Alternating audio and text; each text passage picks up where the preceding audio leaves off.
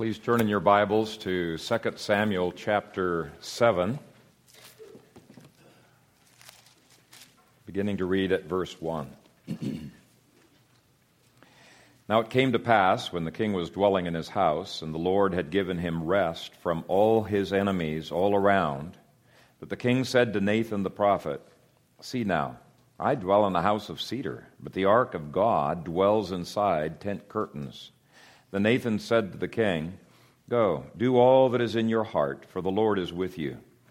But it happened that night that the word of the Lord came to Nathan, saying, "Go and tell my servant David, thus says the Lord, would you build a house for me to dwell in? For I have not dwelt in a house since the time that I brought the children of Israel up from Egypt, even to this day, but have moved about in a tent and in a tabernacle. Wherever I have moved about with all the children of Israel, have I ever spoken a word to anyone from the tribes of Israel, whom I commanded to shepherd my people Israel, saying, why have you not built me a house of cedar? Now therefore, thus shall you say to my servant David, thus says the Lord of hosts, I took you from the sheepfold, from following the sheep, to be ruler over my people, over Israel. And I have been with you wherever you have gone, and have cut off all your enemies from before you, and have made you a great name like the name of the great men who are on the earth. Moreover, I will appoint a place for my people Israel, and will plant them, that they may dwell in a place of their own, and move no more. Nor shall the sons of wickedness oppress them any more, as previously, since the time that I commanded judges to be over my people Israel, and have caused you to rest from all your enemies. Also the Lord tells you that he will make you a house. When your days are fulfilled and you rest with your fathers, I will set up your seed after you, who will come from your body, and I will establish his kingdom. He shall build a house for my name, and I will establish the throne of his kingdom forever. I will be his father, and he shall be my son. If he commits iniquity, I will chasten him with the rod of men and with the blows of the sons of men. But my mercy shall not depart from him, as I took it from Saul, whom I removed from before you. And your house and your kingdom shall be established forever before you. Your throne shall be established forever." According to all these words, and according to all this vision, so Nathan spoke to David. Amen. Father, we thank you for this, your word. It is our desire to not only grow in our understanding of your glorious covenant of grace, but to uh, practically live it out. And so we pray that you would anoint the preaching of your word and the hearing. In Jesus' name we pray. Amen. We've come to what several authors have called the pivotal passage in First and Second Samuel. And uh, some have gone way beyond that. For example, Brueggemann calls it, quote, the most crucial theological statement in the Old Testament, unquote. Now, I'm not sure I'd go quite that far, but uh, the passage that we're going to be looking at this morning is definitely more important in the eyes of other biblical writers uh, who quote this over and over again and apply it, uh, much more important than we might tend to, to think of it or guess of it. For example, both the major and the minor prophets appeal to this passage over and over again to point to the coming Messiah and his new covenant kingdom. Uh, this coming Messiah would be the sure mercies of David, would fulfill the covenant of David, have the key of David's house on his shoulders, uh, sit on the throne of David. And in two verses that I've got here in Isaiah, it says that he will be the covenant. In other words, Jesus is wrapped up in this covenant uh, with David. If you were to cut this uh, chapter out of the Old Testament, there's a lot in the prophets that you would not understand. And uh, really the same is true of the New Testament. Robert Bergen, in his commentary, gives numerous uh, New Testament verses that appeal to this chapter here to teach seven things about Jesus. And I'm not going to give the verses. I've got them here in my notes, but I'm not going to list them, just the conclusions that the New Testament authors come to. First, that Jesus is the son of David. Second, that he would rise from the dead. Third, that he would be the builder of God's house in the new covenant times. Fourth, that Jesus would be the possessor of the throne of David. Fifth, that Jesus would possess an eternal kingdom that would not pass away. Sixth, that the Son of God mentioned in this passage ultimately refers to Jesus. Uh, you know, Solomon is an adopted son, but he's only adopted because of his union with the real son, Jesus. And we're not going to get into some of these points in, in, in the sermon, uh, but uh, I just wanted to show you how important it is in the New Testament. Seventh, that Jesus would be born of a virgin since he had God as his father and a human as his mother. And you might wonder, how could all of that be wrapped up in such an obscurely uh, worded passage? Uh, but it really is. And I'm saying all of this so that you don't get even the remotest illusion that I will have adequately dealt with the passage uh, this morning or have exhausted its meaning. I might exhaust you, but I will not exhaust the meaning. I'm just going to barely dip into it, and then we'll move on uh, to uh, the next verses next week, Lord willing. But uh, I just want to, to say there is so much more in here. If you were to read uh, the rest of the Scripture as it points to this passage, you'll see a whole lot more than we'll even have the time uh, to touch upon. But hopefully I'll give you a great bird's eye view of the, the role that this chapter plays in all of redemptive history. Now, the heart of the covenant is in verses ten through sixteen, and we'll get there in a bit. But the context is important as well for quite a number of reasons. Uh, just as a for example, it teaches that uh, God's faithfulness preceded anything good that was in David. Okay, God's not making this covenant because of David's goodness. Good works flow out of God's grace, not uh, vice versa.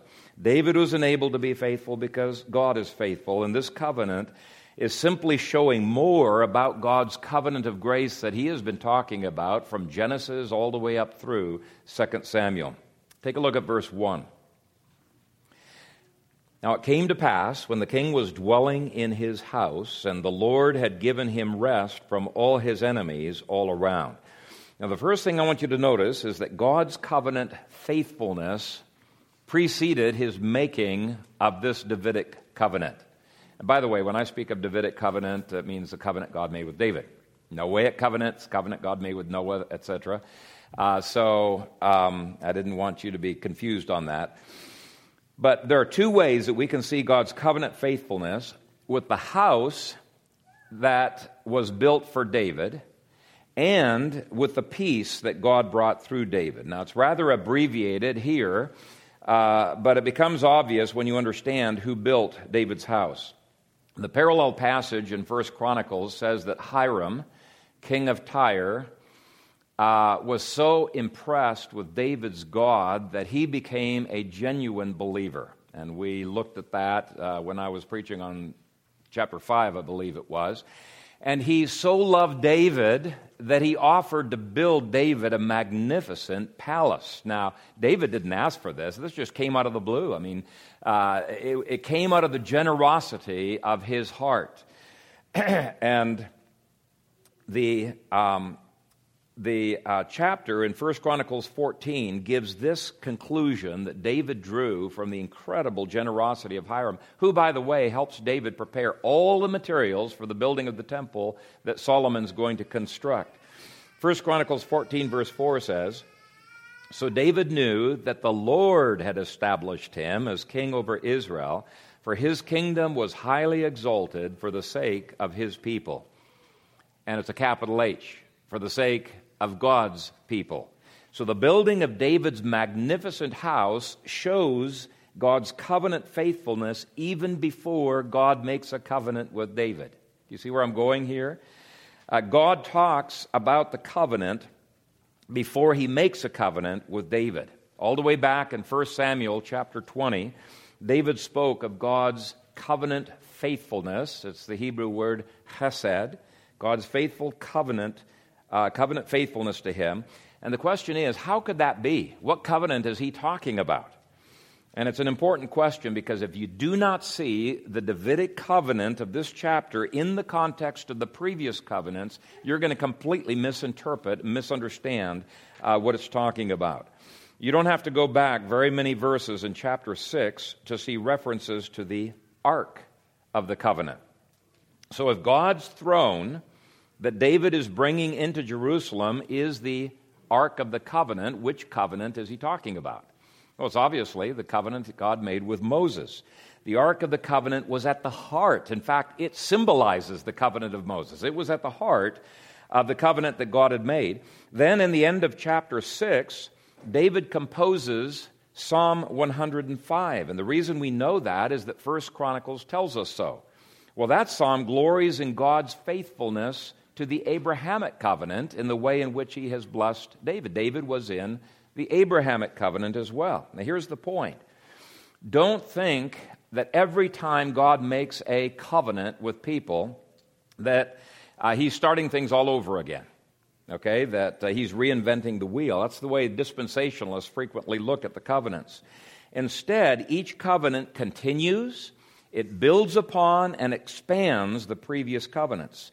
But the previous covenants always continue to be at the heart of the next covenant that God makes uh, with his people. Galatians three, verse seventeen, for example, says that the Mosaic covenant could not annul the covenant that God made with Abraham in Christ. It could not annul it. In fact, in verse fifteen of that chapter, God says that no covenant that God makes can be annulled. It's of the nature of a covenant that it cannot be annulled. He cannot annul it. And that's an important principle to properly understand covenant theology. Instead of annulling the Abrahamic covenant, Paul says that the Mosaic covenant built on it and fulfilled the Abrahamic covenant. And then when we get to this chapter, we see that the Davidic covenant built on and fulfilled the Mosaic covenant. And the New Testament, we find that the new covenant built on and fulfills the Davidic covenant. And if you don't see it that way, you destroy the beautiful picture of salvation just like the Pharisees did. In fact, this was the argument that, that uh, Paul had with the Pharisees. They had taken the Abrahamic covenant out of the covenant with uh, the Mosaic covenant, and they eviscerated the gospel as a result. Unfortunately, too many Christians do that today, and that's for a different reason than the Pharisees. Uh, today, what they're doing is they're trying to get rid of the law of God, and so they build a wall between the law and the gospel. The Pharisees tried to keep the law of God, and they built a law, a wall between the law and the gospel, but they're both doing exactly the same thing. They're putting a wall between the law and the gospel by failing to see the organic relationship that each covenant has to the previous ones. Law and gospel were at the core of every single covenant that God has made. So, what is the immediate context of verse one? It's chapter six, obviously. And what happened in chapter six? David brings the Ark of the Covenant into Jerusalem to the heart of his kingdom. Now, some people try to say that the Mosaic Covenant is all law, and the Davidic Covenant is all grace. Right? They try to make them as if they're quite different uh, covenants out there. But what was this symbol, this Ark of the Covenant, pointing towards? It was pointing towards the Lord Jesus Christ, who holds together law and grace. The Ten Commandments were stored in the Ark of the Covenant. Blood was sprinkled on top of the Ark of the Covenant, symbolizing the fact that in Jesus, grace and law uh, are knitted together. And so the Puritans spoke of the covenant with Moses as being part of the covenant of grace. And when you think of the typology that God gave under Moses, it's obvious. There's hundreds, literally hundreds of pictures of the gospel that constantly surrounded the Israelites every single day and that were shepherding the Israelites to the Lord Jesus Christ, teaching them about Jesus. So chapter six clues us in that David has been blessed because God was faithful to his covenant with Moses. And before that, God was faithful to his covenant with Abraham. Before that, God was faithful to his covenant with with Noah, and before that, God was faithful to his covenant with Adam. We should not see these covenants as radical breaks with the past. Instead, each covenant adds to the previous covenant in spelling out the richness of God's covenant of grace. Now, let me outline what was central to each covenant and what was unique to the covenant. So you're going to be getting a little bit of covenant theology this morning. What was central? That's pretty easy. Law and gospel. Uh, every single covenant pointed to the Lord Jesus Christ and to the gospel. Every single covenant did. He was at the heart of every covenant from Genesis three fifteen and on. But each covenant did introduce something unique, and I'm going to go over those. The Adamic covenant restored the individual and the family to God, but also spoke of an ongoing battle between Satan and God and between the seed of Satan and the seed of the woman. So there's salvation, there's spiritual warfare, there's eschatology, as Adam looks forward to the coming Messiah. And God's message concerning the seed of the woman shows that God's covenant grace would be passed on from generation to generation in family lines all the way up uh, to the Messiah. So the individual and the family being restored are what is unique to this first covenant. The curse is still on the ground, okay? Uh, the, uh, but individuals and families are restored. It's really not till we get to the time of Moses that the territory that Satan Uh, pretty much owns, begins to be restricted. Okay, the Noahic covenant restored an inheritance for God's covenant families. They would inherit the earth by God's grace, and the promises of an inheritance are very, very tangible. God's covenant embraced planet Earth, the seas, the dry land, the birds of the air, and every living thing that moves upon the face Of, uh, of the earth. It speaks to the fact that God cares about the physical, very much like Rodney was preaching on uh, before. The physical earth had previously been judged, and now the physical earth is going to be included in God's plans uh, in the covenant of grace. Now, how long does this covenant last? It's not just till Moses, where God supposedly reverts back to a small plot of land in Palestine, and that's the only territory that God is, is interested in. No, that's to misinterpret the covenant, because Psalm thirty-seven says, even during the Mosaic covenant, the old promise that the meek will inherit the earth continues to be true. Psalm thirty-seven. Uh, and so how long does this last? Genesis eight, verse twenty-two says it will last as long as there is a planet earth and seasons upon the earth. In other words, as long as there is time. And so the Abrahamic covenant did not annul the Noahic covenant. It built on it. So if your conception of salvation is that so, at some point in the future you're going to be up in the clouds strumming on a harp without a body and no planet Earth, uh, you are grossly misinterpreting what Christ's purposes for planet Earth are all about.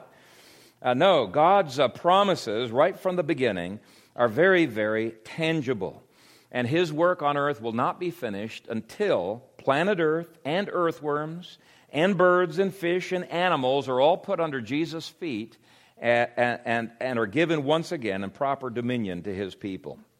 E. Calvin Beisner said, the goal of redemption is nothing less than the restoration of the entire cosmos. The scope of redemption is truly cosmic.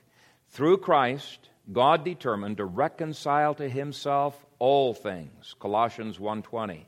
Matthew twenty-eight speaks of the renewal, the word is regeneration, of all things. We're going to have a very fulfilling time in eternity future. There's going to be a, a new heavens and a new earth in which we're going to be given dominion work.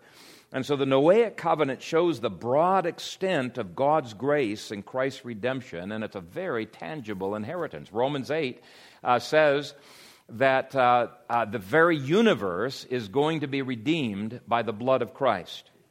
And Psalm eight tells us that everything will be placed under Jesus and the new humanity that he redeems. And Beisner points out that that starts in our age, that taking possession of the earth, though its ultimate expression is going to be in the new heavens and the new earth. So, in Adam, you've got restored family. Noah, a restored inheritance.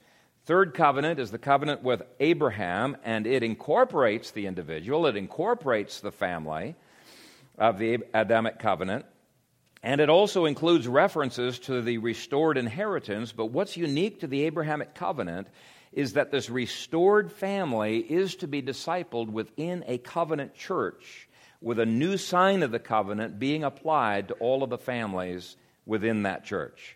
So even though the members of the church started with Adam, the organization of the church started with Abraham. So that's what's unique uh, to the Abrahamic uh, covenant. The covenant with Moses is the fourth covenant. And what is unique to that covenant is the establishment of a nation. Now, with the establishment of a nation under God's grace, it's going to set the pattern for what God's covenant grace is eventually going to do with all the nations uh, of the world.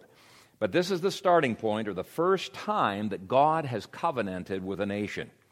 So to interpret the land of Canaan as if it's a small plot in Palestine, that's the only parcel of land that God cares about, is to forget the previous covenants that said that the meek will inherit the earth. This is the paradigm of what should happen to every nation. And that's why Romans four thirteen says that the promise to Abraham was not simply that he would inherit Palestine, but it says the promise given to Abraham was that he would inherit the world. That's, that was God's intent.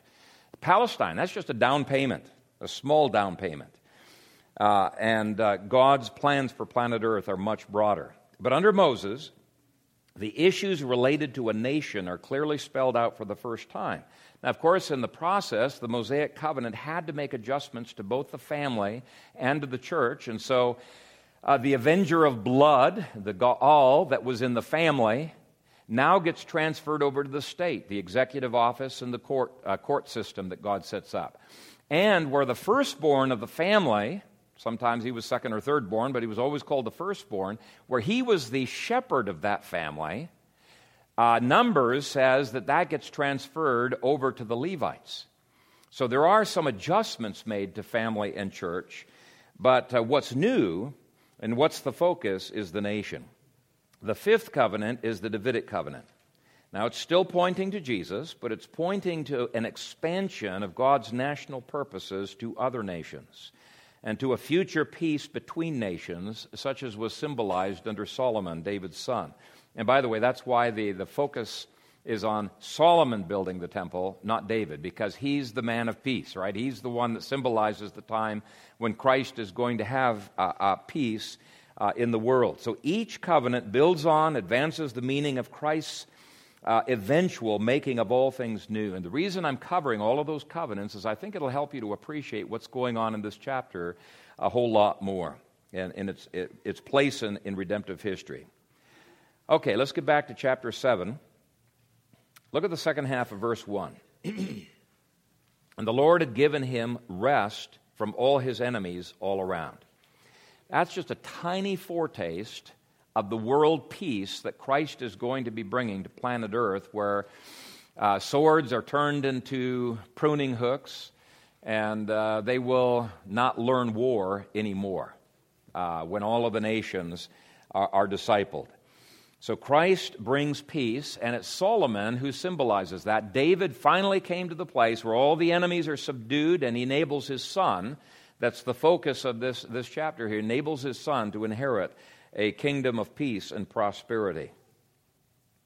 Verse two, that the king said to Nathan the prophet, "See now, I dwell in a house of cedar, but the ark of God dwells inside tent curtains." Now, he was probably looking outside of his fabulous palace, looking out the window, and he sees the tent that he had made to store the Ark of the Covenant. He's feeling kind of guilty that he's in such a glorious Uh, palace, and uh, God has this, you know, very mundane, uh, boring tent. And God is shortly going to say, uh, you think you've got a great palace, just wait till you see what I'm going to prepare for you. It's going to be far more glorious than anything uh, you've experienced so far. But I think we can appreciate David's heart here. Matthew Henry says, when we as saints experience the incredible generosity that God pours out into our lives, what's the natural impulse of a regenerate heart? It's to want to generously give back to God. He says this is a natural impulse of David's heart. He wants to do something special for him, and later on, God's going to reveal very specific plans to David on how to build that temple, even though he's going to make sure it's Solomon who does it. And, and that's why I say, don't take this as a, a rebuke per se. It's not a wacky idea that he had. Verse three, Then Nathan said to the king, "Go, do all that is in your heart, for the Lord is with you." Now, he could tell that David had sincerity of heart, and uh, even God honors uh, David. I've, I think we should not miss that. In verse five, he tells uh, Nathan, go and tell my servant David. Now that phrase, my servant, uh, was very rarely used, and it indicates a person who had a very close relationship to God. My servant Abraham, my servant Moses, uh, my servant Caleb, and of course in Isaiah there's numerous references to Jesus being my servant uh, there. So God's honoring him here, and he's recognizing David has uh, a, a, a good intention. And in verse thirteen, God assures David that a temple will be built, but it's going to be built by his son Solomon. So it's not like this is a rebuke for a wacky idea. Instead, I see the dialogue in verses five and following as emphasizing the fact that even though this building of a, a temple is a good thing, God wanted to symbolize four things that were so important by making David wait, by making Solomon uh, do that. The first thing he wants to symbolize is that the temple should flow from grace rather than earning grace.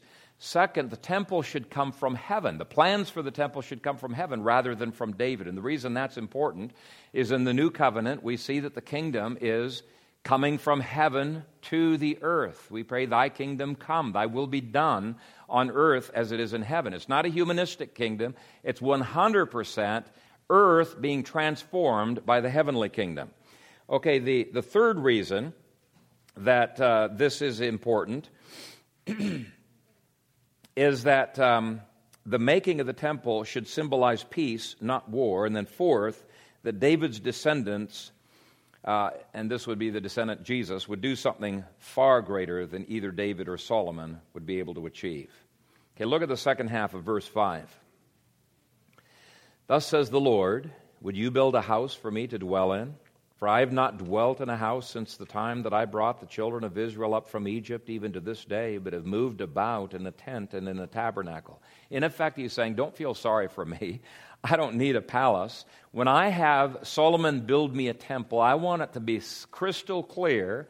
I don't need a palace to house me in, as if the God that made this universe can be housed. Instead, I want it to be crystal clear. I want to symbolize something that's going to be happening in the future that's far greater than you could ever imagine. So it's a clarification of the symbolism. Verse seven, he re- reiterates, he's never asked for a temple before. And by the way, this is something that Stephen picked up on in, in Acts chapter seven.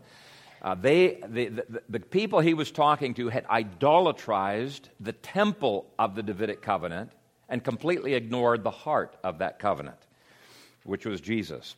Verse seven, wherever I have moved about with the children of Israel, have I ever spoken a word to anyone from the tribes of Israel, whom I commanded to shepherd my people Israel, saying, why have you not built me a house of cedar? I mean, this is something that the Pharisees and the Sadducees completely missed.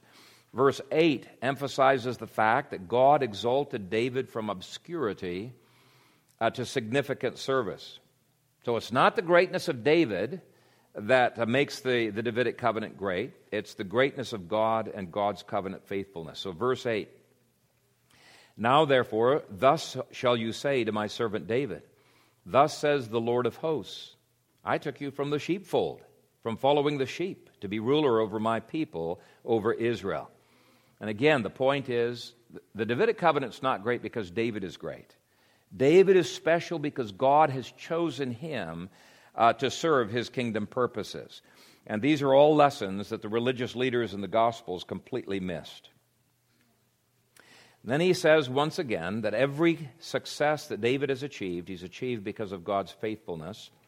And I have been with you wherever you have gone, and have cut off all your enemies from before you, and have made you a great name like the name of the great men who are on the earth.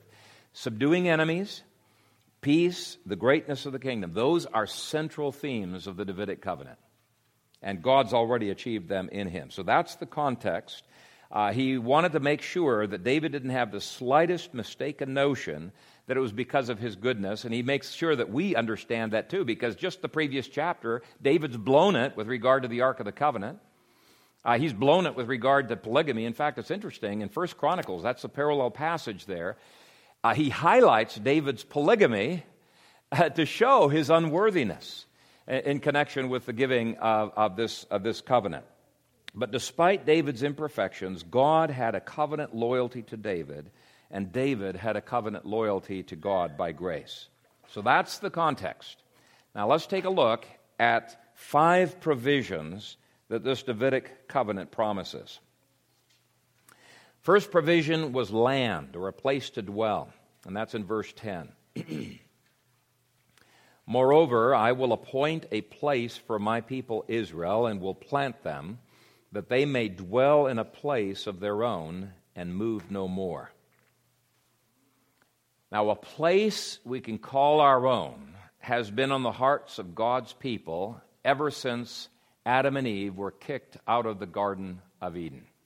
Okay, this has been something that's a hunger in our human hearts. And as redemptive history moves from paradise lost in Genesis to paradise restored in Revelation, it is with the hope of a secure place to dwell, and God has never forgotten that.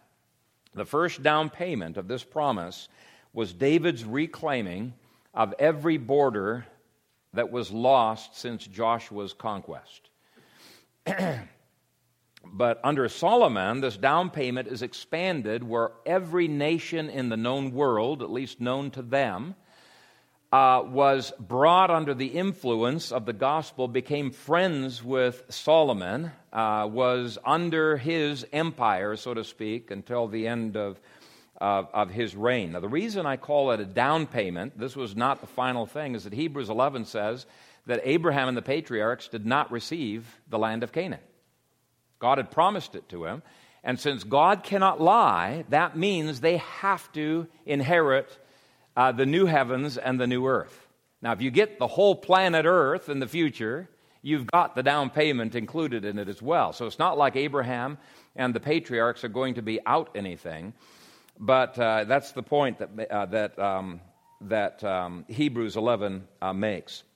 But there's more to it than that. Jesus said, "I go to prepare a place for you. I will come again and receive you to myself, that where I am, there you may be also." So even in eternity, there was a place that was prepared by Christ for his people.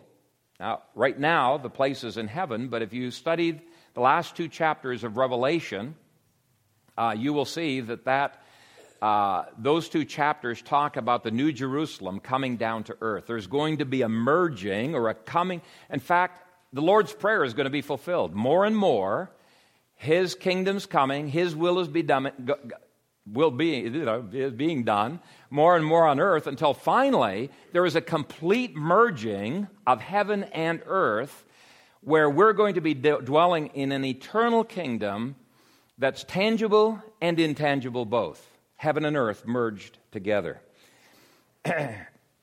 And so Israel was thrown out of the symbolic land, but we will never be thrown out of what it symbolizes, the restoration of the place lost by Adam. Second promise is safety. Verse ten continues, that they may dwell in a place of their own and move no more, nor shall the sons of wickedness oppress them any more as previously, since the time that I commanded judges to be over my people Israel, and have caused you to rest from all your enemies. Security and safety is another longing of the human heart since the dawn of time. We all want security and safety. And there was a certain measure of that security and safety found under Solomon, but according to the prophets, those glory years of Israel were symbolic of a time in history when the nations would be discipled, and then more fully, they're symbolic of the new heavens and the new earth. But Jesus is even now beginning the process of making all things new. And here's the point that he does not want us to miss. The Davidic covenant warns us not to seek safety and security apart from Jesus. Doing so leads to idolatry, and it's actually a sure way of losing your safety and security, as verse fourteen points out. I mean, Solomon had safety and security, but he was seeking it through wrong means toward the latter part of his reign, and so God says, okay, if you're not going to seek it through my grace, I'm going to afflict you with thorns. I'm going to afflict you with enemies. And he did uh, toward the end of his reign. So it's only in Jesus we can find this provision of safety and security. The third provision of the covenant was to give David a house or a dynasty. Uh, look at the end of verse eleven and following. Also the Lord tells you that he will make you a house. When your days are fulfilled and you rest with your fathers, I will set up your seed after you, you will come, who will come from your body, and I will establish his kingdom. He shall build a house for my name, and I will establish the throne of his kingdom forever. I will be his father, and he shall be my son. If he commits iniquity, I will chasten him with the rods of men, rod of men, and with the blows of the sons of men. But my mercy shall not depart from him, as I took it from Saul, whom I removed from before you. And your house and your kingdom shall be established forever before you. Your throne shall be established forever. Now this is where God makes an intriguing play on words in the Hebrew. The word for house, beit, is a word that can mean either a literal house, it can mean a temple, or it can mean a royal dynasty. Like we talk about the House of Windsor and, you know, various royal houses. David was feeling guilty over his house. He wanted to build God a house or a temple. And God says, yeah, there's going to be a temple built, but I'm going to build you a far greater house. Okay, so that's all using uh, the same word. He would give David covenant succession, would give him a dynasty, and out of that dynasty would emerge a son that would make David's kingdom, David's throne, and David's house be forever. And of course, that's a reference to Jesus. Now, I'm going to tease that apart a little bit more for you under point uh, E, but I, I do want you to turn with me to Acts chapter fifteen, where we see that the apostles in conference together agreed that the building of the church among the Gentiles was a partial fulfillment of this prophecy of the Davidic house. Uh, Acts fifteen, beginning to read at verse thirteen. And after they had become silent, James answered, saying, Men and brethren, listen to me. Simon has declared how God at the first visited the Gentiles to take out of them a people for his name. And with this the words of the prophets agree, just as it is written, After this I will return and will rebuild the tabernacle of David which has fallen down. I will rebuild its ruins, and I will set it up so that the rest of mankind may seek the Lord, even all the Gentiles who are called by my name, says the Lord who does all these things. Known to God from eternity are all his works. Now, James is interpreting Amos, who in turn is uh, interpreting the full ramifications of Second Samuel seven. So this means just as we are in the Abrahamic covenant, Acts fifteen says we are in the Davidic covenant. And all of the covenants find their fullest flower and fruit in the new covenant, as uh, Hebrews makes clear. Now, back in Second Samuel seven, verse sixteen says that this time when the house of David will be built by David's greater son will also be the time that Jesus rules. Uh, commentators have pointed out that if Second Samuel's fulfillment is seen most fully in Jesus, then de facto we are living in the time of the kingdom. Jesus is on his throne. Uh, Second Samuel seven, verse sixteen, And your house and your kingdom shall be established forever before you. Your throne shall be established forever. So this is not just talking about the Davidic kings before the time of Jesus. It's referring to the forever rule of the last king of David, namely Jesus. And I don't have time to take you through all the throne references uh, in the New Testament, Uh, but many verses indicate we are not waiting for Christ's kingdom to appear, as so many premillennialists uh, insist. When he ascended to the right hand of the Father, he ascended to his throne. And I think this is so key to understanding prophecy. And I want you to turn with me to Acts chapter two and verse thirty. I think verse thirty makes it crystal clear that when Jesus ascended to the right hand of the Father, he was ascending to David's throne. That's exactly what it says. Acts two, uh, we'll go ahead and begin reading at uh, verse twenty-nine. Men and brethren, let me speak freely to you of the patriarch David, that he is both dead and buried, and his tomb is with us to this day. Therefore, being a prophet, and knowing that God had sworn with an oath to him, that of the fruit of his body, according to the flesh, he would raise up the Christ to sit on his throne. On whose throne is that? It's not a capital H. This is the throne of David that he's going to sit on. And whether Peter is referring to Second Samuel seven or Psalm one thirty-two eleven or Psalm eighty-nine three, it doesn't matter. They all refer to David's throne. So verse thirty is making it clear that Jesus ascended to sit on David's throne. Now, continuing to read in verse thirty-one, he, foreseeing this, spoke concerning the resurrection of the Christ, that his soul was not left in Hades, nor did his flesh see corruption. This Jesus God has raised up, of which we are all witnesses. Therefore, being exalted to the right hand of God, and having received from the Father the promise of the Holy Spirit, he poured out this which you now see and hear. For David did not ascend into the heavens. In other words, even though it was prophesied David would sit on David's throne, that was symbolic of Jesus sitting on David's throne. So Peter says David did not ascend into the heavens, but he himself said, he says himself, the Lord said to my Lord, sit at my right hand. So Yahweh's invitation to Jesus to sit at his right hand is an invitation to sit on the Davidic throne. Verse twenty-five, till I make your enemies your footstool. Now, what's the significance of the word till?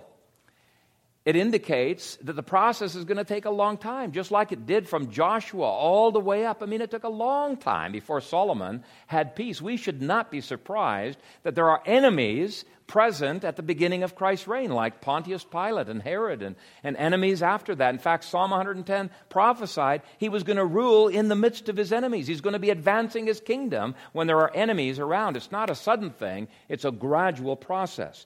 So till indicates a process of time. Okay, verse thirty-six. Therefore, let all the house of Israel know assuredly that God has made this Jesus whom you crucified, both Lord and Christ. And that's why Acts thirteen insists that if you reject the gospel, you're rejecting the greater David. The two are, are tied up together. We are in the final stage of history, the growing of the messianic uh, kingdom, where the central aspects of every previous covenant will eventually be completely fulfilled. So hopefully you can see why, even though it's a tough passage, this is a central passage in biblical theology. Now, if you go back to Second Samuel chapter seven, there are phrases that hint at what the prophets in the New Testament make explicit, that this is a messianic prophecy. And let me emphasize certain words as I read some of these verses again. Verse ten says, moreover, I will appoint a place for my people Israel and will plant them, that they may dwell in a place of their own and move, here's the key words, no more, nor shall the sons of wickedness oppress them any more as previously. Now, if you take it literally, it cannot apply to David, Solomon, any of the other kings. Simply cannot apply. Uh, look at verse thirteen. Whoever this son is, he doesn't establish a temporary kingdom. Instead, it says, he shall build a house for my name, and I will establish the thro- a throne of his kingdom forever. It's a forever throne. That was not true of the Old Testament kingdom. Look at verse fifteen. But my mercy shall not depart from him, as I took it from Saul, whom I removed from before you. Now, Isaiah fifty-five, verse three, interprets this verse as referring to Jesus, and it calls Jesus the sure mercies of David. Why are they sure? Because he tells David that my mercy shall never depart. They're sure, okay? Did God's mercy ever depart from the human kings that descended from David? Absolutely. Yes, it did. But Isaiah fifty-five says that God's sure mercies will never depart from the coming Messiah or those united to him. And he says, I'll make an everlasting covenant with you, the sure mercies of David. Okay, look at verse sixteen. And your house and your kingdom shall be established forever before you. Your throne shall be established forever. So it's these references to an enduring kingdom, never-ending throne, never-ending house, never-ending mercies, a never-ending son that made interpreters even before the time of Jesus realize this has got to be talking about more than Solomon and these other kings. This has to be a reference to the coming uh, Messiah who's already come. Uh, even verse fourteen, which speaks of chastening, even though it had partial fulfillment in Solomon, who did get chastened by God, you know, with the kingdoms around him, even that verse, according to commentators like Brueggemann has a reference to Jesus, who was a suffering king. Why? Because he took our sins upon him as if they were his own sins. And he took Solomon's sins, he identified with them, and he took the sins of other Christian kings. And Christian kings must rule as those united to Jesus, or they destroy the purpose of the Davidic covenant. Now we're going to scoot forward. Near the end of your outlines, uh, I have given six verses from the Gospels, I think it's six, yep, that um, prove that Jesus was the temple. They all prophesied that when Jesus' body came out of the grave, his body replaces the physical temple as being the temple for his people. But there's a double entendre here, because God's people are the temple, because they are his body. Acts chapter fifteen, which is the last verse that I put in there, uh, quotes Amos to prove that the building of the church is the building up of David's house or tabernacle. And then I give some scriptures that prove that Jesus will reign forever and ever. I'm not, I'm not, let me just read one of them. Luke chapter one, verses thirty-one through thirty-three. You shall call his name Jesus. He will be great and will be called the Son of the Highest, and the Lord God will give him the throne of his father David, and he will reign over the house of Jacob forever, and of his kingdom there will be no end. You could not get a clearer fulfillment of all of the details of Second Samuel chapter seven than that uh, scripture there in, in, in Luke. And I'm not going to read the others because I think this one clearly shows. I mean, Jesus is the eternal Son of God, the possessor of an imperishable kingdom, the inheritor of the promise of an eternal dynasty, an eternal throne. Now, if you skip all the way down to the bottom of your outline, I just want to show you one more hint that this passage points to Jesus. And this hint, it's just a hint, makes it exegetically, perfectly legitimate for the New Testament authors to point to this chapter to prove the virgin birth of the Lord Jesus Christ. Now, you're not going to see it explicitly here, but you will. It's a perfectly logical deduction from the facts of, uh, of, of this passage.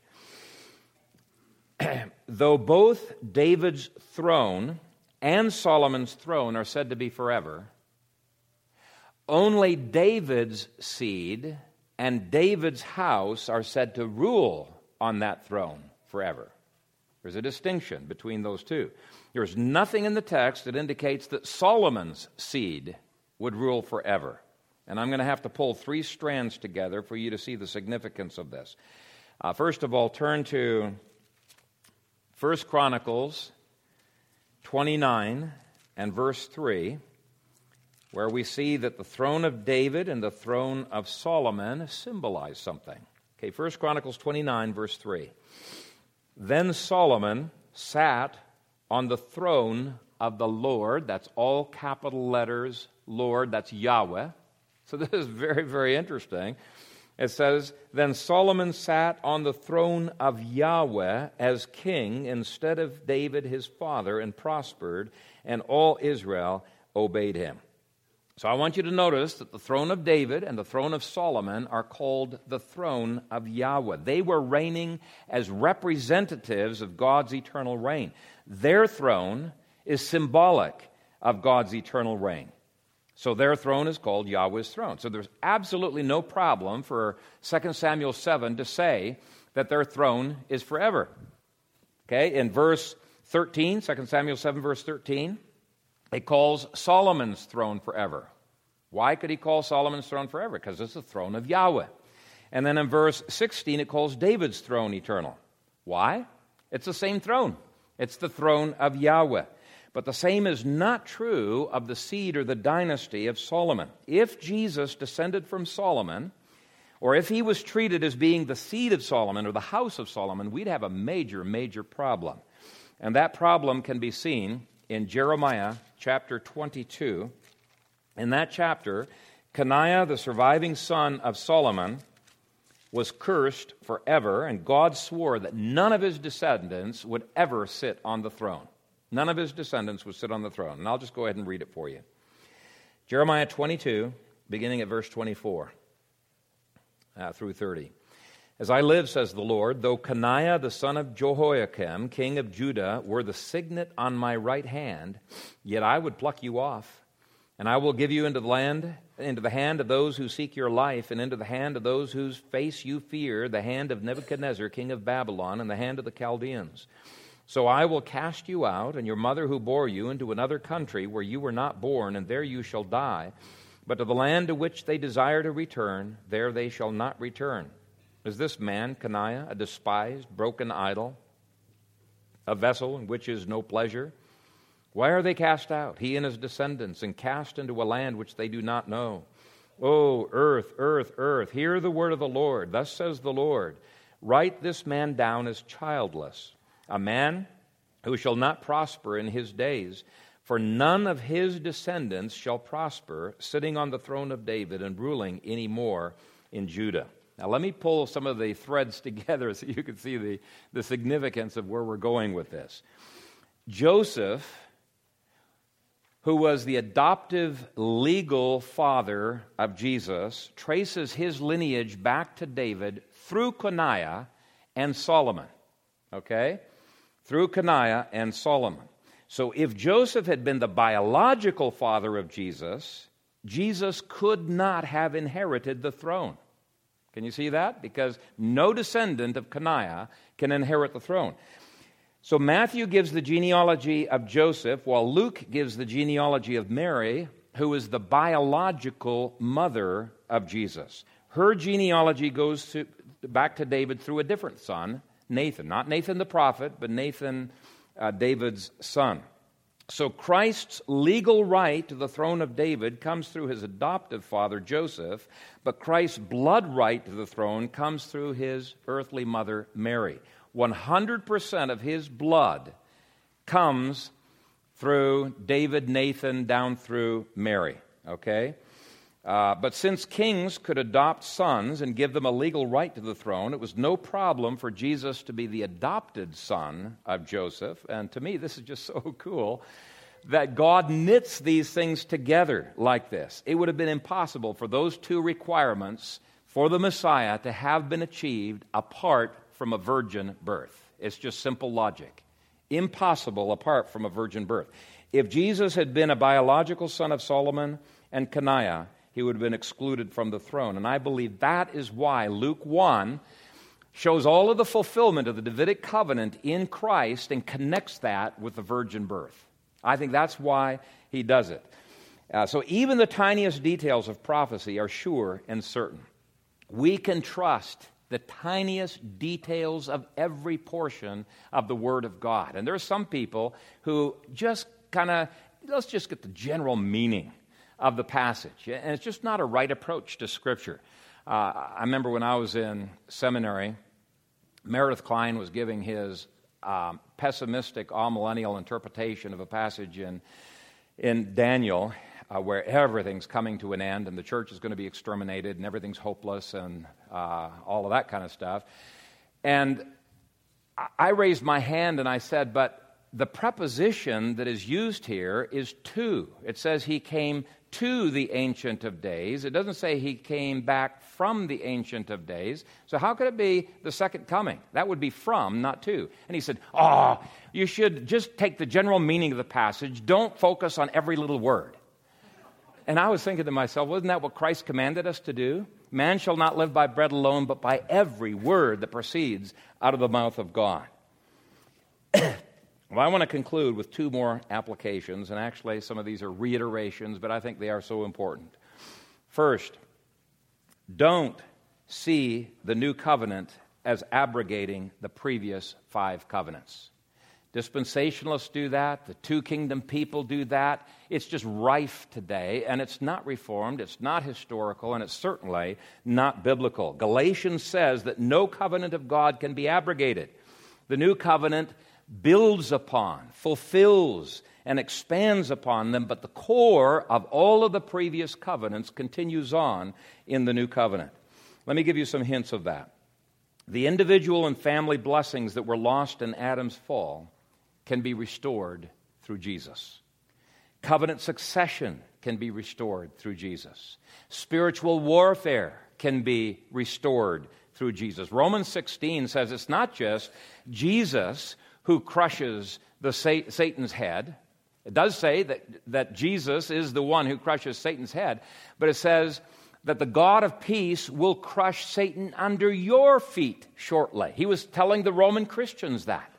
And uh, the Gospels say, I give authority to who? It wasn't just to leaders, to the seventy disciples, to any disciple. He gives them the authority to tread upon serpents and lions and all the power of the wicked one. The spiritual warfare that the Gospels talks about is simply the extension of what God had started promising in Genesis three. Do we still have a rainbow? Yes, we do. Every time it rains. Then Genesis tells us that the covenant with Noah continues to be in effect, and we need to value animals and stewardship of the earth. And this is what E. Calvin Beisner said should be the foundation of all Christian ecological uh, endeavors. Not secular environmentalism, not radical environmentalism, but biblical stewardship of the earth. And he set up a whole thing. What's the name of it? Joel, uh, in his, in his image. In his image is a new stewardship program that they're advancing. Now, of course, the New Testament says over and over again, we're in the Abrahamic covenant, the church issues of Genesis seventeen continue to bless and bind the church in the New Testament with only one change. And that is that circumcision replaces, I mean, it is replaced by baptism. The blood ceremonies are replaced by the water ceremony of, uh, of baptism. But Galatians uh, three through four says there really isn't any other change. Galatians four one says babies continue to be heirs of the Abrahamic covenant. Galatians four one. They have to be because of the organic connection uh, of these covenants. What about the covenant under Moses? God's purposes for nations under Moses are being carried forward by the second Moses, Jesus, as he uses the church to disciple all nations and teach them to observe all things that he has commanded. Now listen to Matthew five seventeen through nineteen. Do not think that I came to destroy the law or the prophets. I did not come to destroy, but to fulfill. For assuredly I say to you, till heaven and earth pass away, one jot or one tittle will by no means pass from the law till all is fulfilled. Whoever therefore breaks one of the least of these commandments and teaches men so shall be called least in the kingdom of heaven. But whoever does and teaches them, he shall be called great in the kingdom of heaven. But then he warns us, don't you dare approach the Mosaic covenant like the Pharisees do, apart from grace. Uh, he says, for I say to you, unless your righteousness exceeds the righteousness of the scribes and the Pharisees, you will by no means enter into the kingdom of the heaven. So it's only through Jesus that the Mosaic covenant can possibly be fulfilled, and we must look at the Mosaic covenant through new covenant eyes, okay? And uh, just see it as one phase among many from paradise lost to paradise restored. Well, what about putting all enemies under David's feet? First Corinthians fifteen twenty-five says of Jesus, for he must reign till he has put all enemies under his feet. And you read that whole chapter and you realize Paul is saying that Jesus has to remain at the right hand of the Father till all enemies are under his feet. He cannot come back. And even the last enemy to be destroyed, which is death, happens just before his second coming. As he's coming in the clouds of heaven, we're going to be, those of us who are still alive, will be caught up to meet him in the air. The dead will rise, and this triumphant army of the elect is going to accompany Christ in his second coming to judge the earth. That means every enemy put under the feet of Christ prior to the second coming. We've got glorious things ahead of us on planet earth. I think this is one of the reasons why the prophets in the Old Testament wished that they could be a part of our time. We live in glorious times. Do not be pessimistic. Put your faith in Christ and his promises and, and, and seek to have the obedience of faith. It's an incredible privilege to be New Covenant Christians. Now, one more application, and this is perhaps the most important one.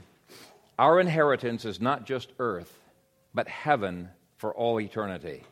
The forevers of this chapter are our forevers. And they should inspire us, just as David praised and glorified God in Psalm one hundred five, and uh, after verse seventeen, we too should make the rest of our lives an exercise of praise and service to Jesus. And I think we need to recognize even our praise and service is not going to earn God's favor. It flows from God's favor just like it did with, with David. And so from eternity past, before there even was a world, to eternity future after the second coming, when we're going to be enjoying all of the fruits of the covenant without any presence of sin, it's all of grace, and therefore God gets all the glory.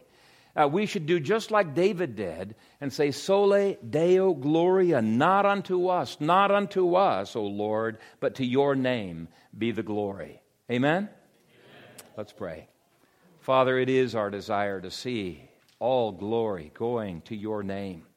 And however weak and feeble we sometimes feel, it is irrelevant. We know it's irrelevant uh, because uh, your strength is made perfect in weakness. Uh, however tortured we may feel uh, by the attitudes of others, it is irrelevant. With David, may we cast that off and not uh, take to ourselves the barbs that uh, the enemies throw against us, but may we look to Jesus, who is the author and finisher of our faith, and see even the barbs that men throw at us, the difficulties and trials we go through, as being a part of your covenant of grace that is perfecting us, that you are working all things together for our good. Help us, Father, to have the attitudes of faith all the days of our lives. And Father, I pray that this congregation would have an impact upon our society that is altogether out of proportion to our size, because we are leveraged on the rock of Jesus Christ.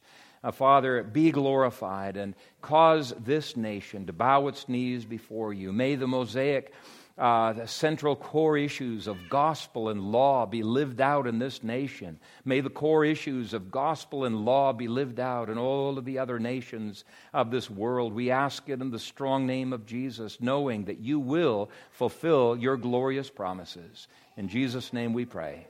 Amen.